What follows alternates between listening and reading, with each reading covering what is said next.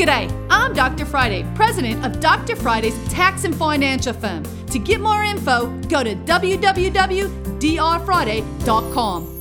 This is a one minute moment. The IRS has stated that the 2022 tax starting date will be between January 15th and February 15th. We don't have an exact date, but it doesn't mean you can't start preparing your taxes. If you haven't already made an appointment with my office or if you still need help, all you have to do to go to drfriday.com and click on the calendar. Remember, taxes can be fairly straightforward, but if you're not sure what you've done, maybe you've sold some real estate, maybe you've had some stock sales, or you've changed jobs and you're not sure exactly how to proceed, make sure you get an expert that's going to help you. Again, we won't be able to file your taxes until after January 15th.